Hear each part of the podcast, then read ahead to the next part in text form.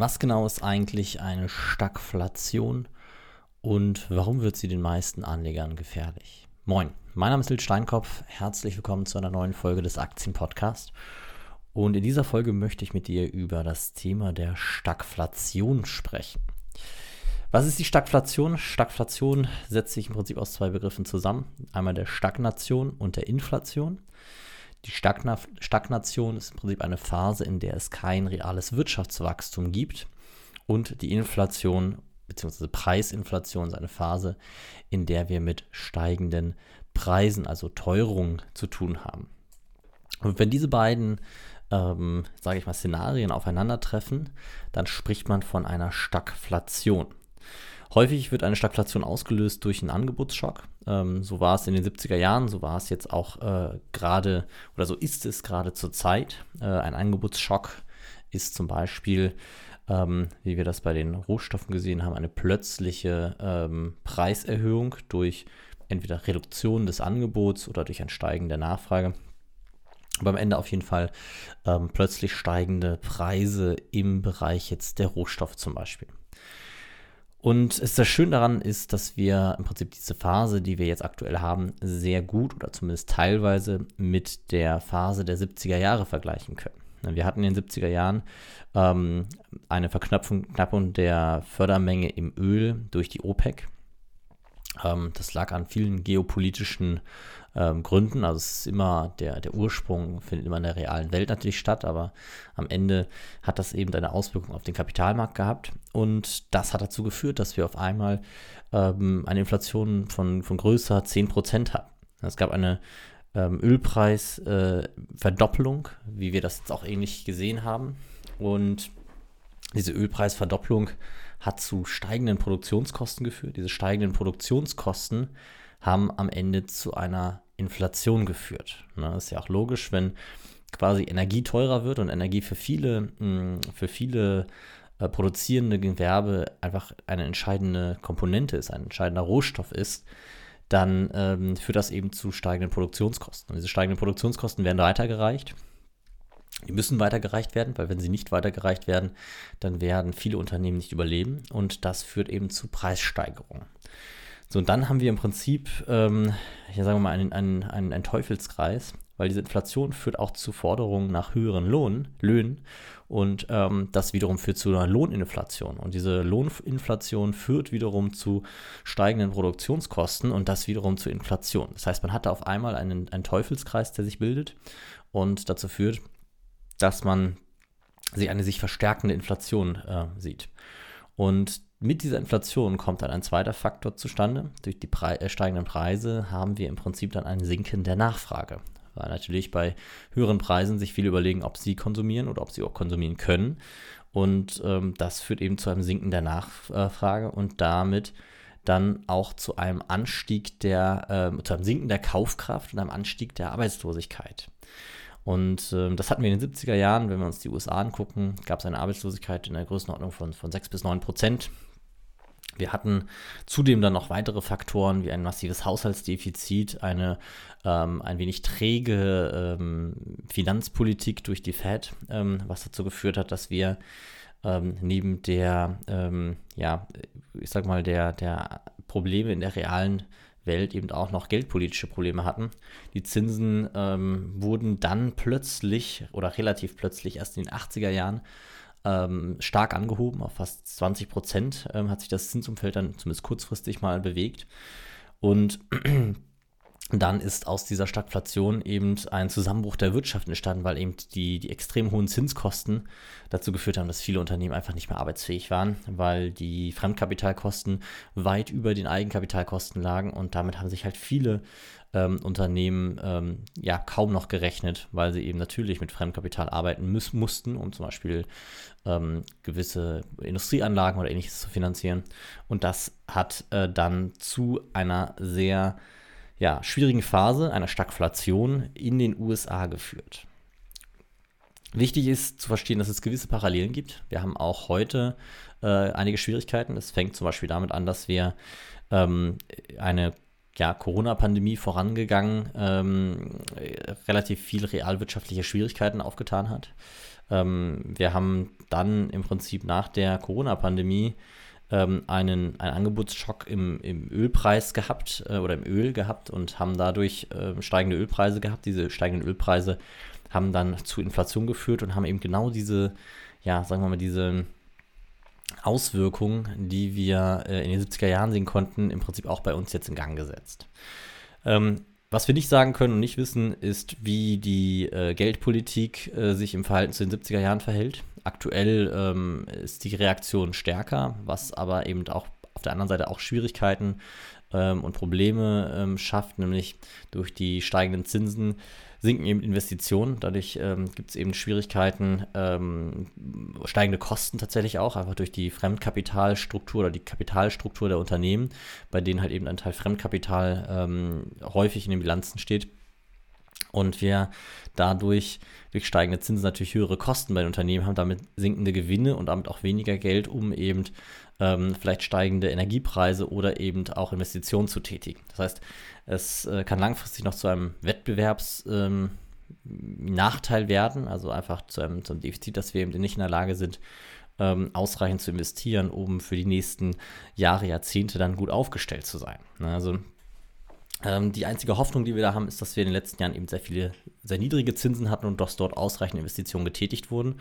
Und die Hoffnung ist natürlich, dass wir relativ schnell die Inflation in den Griff bekommen und damit aus dieser Phase der Stagflation hinauskommen. Das heißt, wenn wir die Inflation im Griff haben, können die Zinsen wieder gesenkt werden und dann ähm, können wir im Prinzip wieder relativ schnell ähm, in, in eine Phase kommen, in der äh, Investitionen getätigt werden, in der die Wirtschaft vielleicht auch wieder wächst, in der eben dieses ganze Stagnieren der Wirtschaft und Inflationieren der Währung ähm, nicht mehr äh, zu, zu sehen ist, beziehungsweise auch kein Problem mehr macht. Ne? Was bedeutet dieses Szenario für die Kapitalmärkte? Das ist halt eine ganz entscheidende Frage. Und man kann eben sagen, zwischen den 70er und 90er Jahren konnte real keine Rendite erzielt werden. Also in der letzten Stagflation, die wir im westlichen Wirtschaftsraum gesehen haben, konnten wir zwischen den äh, 70er Jahren und den 90er Jahren eigentlich keine reale Rendite äh, sehen. Ne, also es äh, fing eigentlich schon in den 60er Jahren an und ging, sagen wir mal, bis, bis Mitte, Ende der 60er Jahre, äh, der 80er Jahre. Und ähm, das ist halt eine Sache, da muss man sich klar machen, dass eben genau diese, die Ansätze, die heute viele Anleger fahren, den Ansatz für ein ähm, One-Asset-Only-Portfolio, äh, also das ähm, heißt so viel wie eine Anlageklasse und ähm, das ist, sind die am häufigsten oder die meisten Portfolios, die ich zu Gesicht bekomme von Privatanlegern, sind Portfolios, die auf einer Anlageklasse basieren, nämlich auf den Aktien und dann häufig auch breit gestreute ähm, Portfolios in dem Bereich der Aktien sind, also klassischerweise MSCI World oder irgendwelche SP 500 oder ähm, ähnliche Portfolios. Und gerade solche Portfolios werden in dieser Phase nicht besonders gut performen. Im Gegenteil, sie werden wahrscheinlich hohe Drawdowns mit sich bringen, wie wir es jetzt aktuell auch schon sehen im Markt. Ähm, sie werden über, über viele Jahre hinweg keine realen Renditen erzielen können. Und ähm, das ist natürlich ein Thema, was, was sehr schwierig ist, wenn wir ähm, mehrere Jahre oder vielleicht sogar Jahrzehnt, ein Jahrzehnt lang oder vielleicht zwei Jahrzehnte lang äh, keine reale Rendite erzielen, dann geht für viele Menschen die Altersvorsorge mit einer solchen Strategie nicht auf. Und das muss man sich bewusst machen. Stagflation ist eine Phase, in der wir ähm, mit der Assetklasse der Aktien nicht besonders, zumindest im Schnitt, nicht besonders gute Renditen erzielen. Ähm, wir können natürlich genauer hingucken und sagen, okay, es gibt gewisse Werte, die, ähm, die, die performen vielleicht und das ist auch so. Wir haben öfter darüber gesprochen, der, der Energiesektor, der Versorgersektor, das sind zwei Sektoren, die in einer Stagflationsphase, zumindest historisch gesehen, recht gut abgeschnitten haben. Und auch, auch dieses Mal wieder hat der Energiesektor ähm, eine relativ gute Performance gezeigt.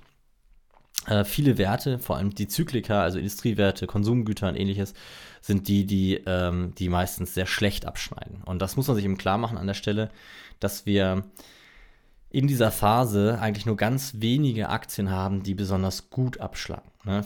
Ähm, die großen Verlierer sind am Ende äh, Konsumgüter, Basisgüter, IT-Werte, ähm, tatsächlich auch das Gesundheitswesen, zumindest historisch gesehen. Ähm, wir hatten jetzt, wie gesagt, in, in, in, dieser, in dieser Krise durch die Corona-Pandemie natürlich extrem viel Kapital, was in, die Gesundheits-, in den Gesundheitssektor geflossen ist und was natürlich das Ganze so ein bisschen abdämpft. Aber im Großen und Ganzen äh, sind das die Verlierer in der Phase. Und ähm, das muss man sich bewusst machen. Dieses Risiko muss man sich klar machen. Ein One-Asset-Only-Portfolio ist für eine solche Phase nicht aufgestellt. Ähm, und äh, die ganz klassischen, ähm, wie soll man das sagen, die ganz klassischen ja, ähm, Anlagestrategien der meisten Privatanleger, der MCI World, ähm, ein Weltportfolio, vielleicht noch eine Beimischung von ein bisschen, ein paar Anleihen, das ähm, ist äh, in diesem Fall keine, keine Lösung. Es gibt noch eine zweite Betrachtung, die ganz interessant ist, und zwar, wenn wir uns auf Wachstumswerte, wenn wir auf Wachstumswerte schauen, dann sehen wir, dass die äh, gerade in solchen stagflationären Phasen äh, schlechter als Value-Werte abschneiden. Das heißt, wir haben bei, sage ich mal, wachstumsorientierten Ansätzen häufig niedrigere ähm, äh, äh, Performance als bei wertorientierten Anlegen. Und das liegt vor allem daran, dass Wachstumswerte häufig viel Kapital benötigen, gerade vorweg. Und wenn dieses Kapital günstig ist, dann können eben diese Wachstumswerte recht gut arbeiten. Ist das Kapital teuer, also die Zinsen hoch, dann äh, ist das tatsächlich viel, schwieriger. Wenn man dann defizitär arbeitet, dann wird es doppelt schwierig. Und die Zinsen werden dann eben auch ähm, doppelt teuer, weil man eben äh, auch keine besonders gute Bonität hat.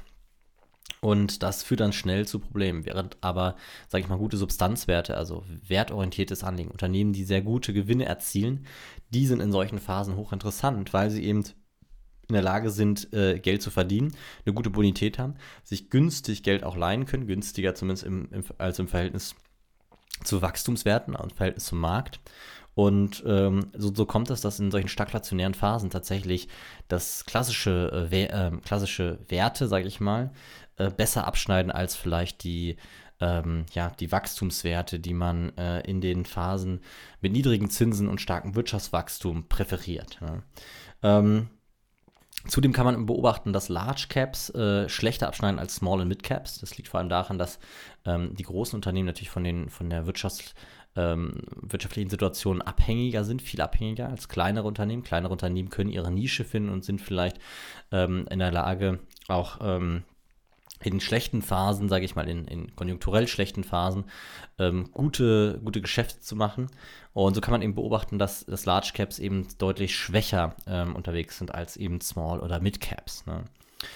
Ähm, die Frage, die man natürlich stellt, ist dann, was, was kann man in solch einer Phase ähm, nutzen als Assets? Ähm, es gibt eben gute Alternativen zu den Aktien, das sind die Rohstoffe, ähm, es sind natürlich Anleihen, gewisse Anleihen, Devisen, ähm, es sind äh, unter, unterm Strich dann eben aber auch teilweise spezielle Branchen, wie zum Beispiel der Energiesektor, ähm, Rüstung. Es gibt gewisse Dividendenwerte, die, ähm, in der Regel auch besser in stagflationären Phasen abschneiden, ähm, als eben, ähm, als eben, ja, sag ich mal, der breite Markt unterm Strich. Ne?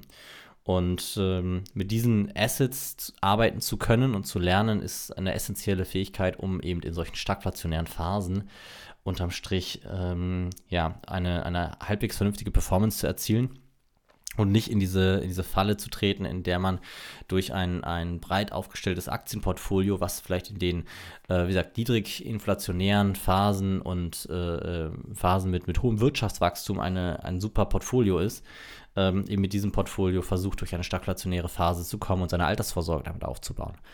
Und äh, das muss man eben bewusst machen, dass dort ein ganz erhebliches Risiko existiert. Keiner weiß, wie lange diese stagflationären Phasen laufen. Das hängt an vielen Faktoren. Das hängt vor allem an politischen Faktoren, an Faktoren, die ähm, ja, die wir nicht in der Hand haben, sondern die äh, durch, durch sehr komplexe Zusammenhänge am Ende ähm, ja, quasi, quasi unvorhersehbar äh, sich verhalten.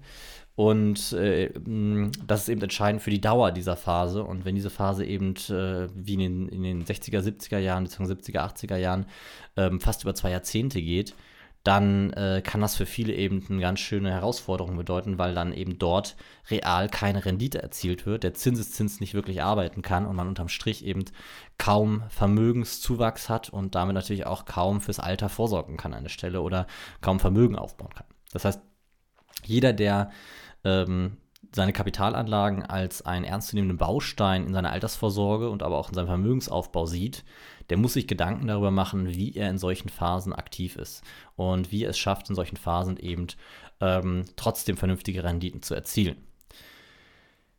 Ich äh, hoffe, dass diese Folge an der Stelle ähm, einen kleinen ja, einen kleinen Augenöffner gegeben hat, um, ähm, um sich mit dem Thema der, der verschiedenen Anlageklassen und des, des vernünftigen Portfolio-Managements ein bisschen mehr auseinanderzusetzen. Falls du Interesse daran hast, dass wir dich dabei unterstützen, ähm, dass du dein Portfolio auch eben in stagflationären Phasen vernünftig aufbauen kannst, ähm, darfst du dich gerne melden. Ähm, unter termin.finance.academy kannst du einen kostenlosen Termin vereinbaren. Da können wir einfach mal schauen, wie weit du vielleicht sogar auch für eine stagflationäre Phase schon richtig aufgestellt bist. Ähm, oder aber eben, inwieweit wir dich dabei unterstützen können, dein Portfolio ähm, in einer stagflationären Phase besser aufzustellen. Das heißt, wir können ganz unverbindlich einmal schauen, in welcher Situation befindest du dich, wie können wir dich dabei unterstützen und äh, wie können wir dafür sorgen, dass dein Portfolio eben auch durch diese Phasen gut kommt und auch dort Rendite erzielt wird, Vermögen aufgebaut wird und Alter, Altersvorsorge ermöglicht wird am Ende durch eine vernünftige Verzinsung. Und wie gesagt, wenn du da Unterstützung brauchst, melde dich gerne bei uns. Ähm, wir können uns das ganz unverbindlich erstmal anschauen und äh, gegebenenfalls dann auch eine Zusammenarbeit starten. Ähm, ich würde mich freuen, wenn ich von dir höre. Ansonsten vielen Dank fürs Zuhören. Wir hören uns in der nächsten Folge. Bis dahin. Ciao.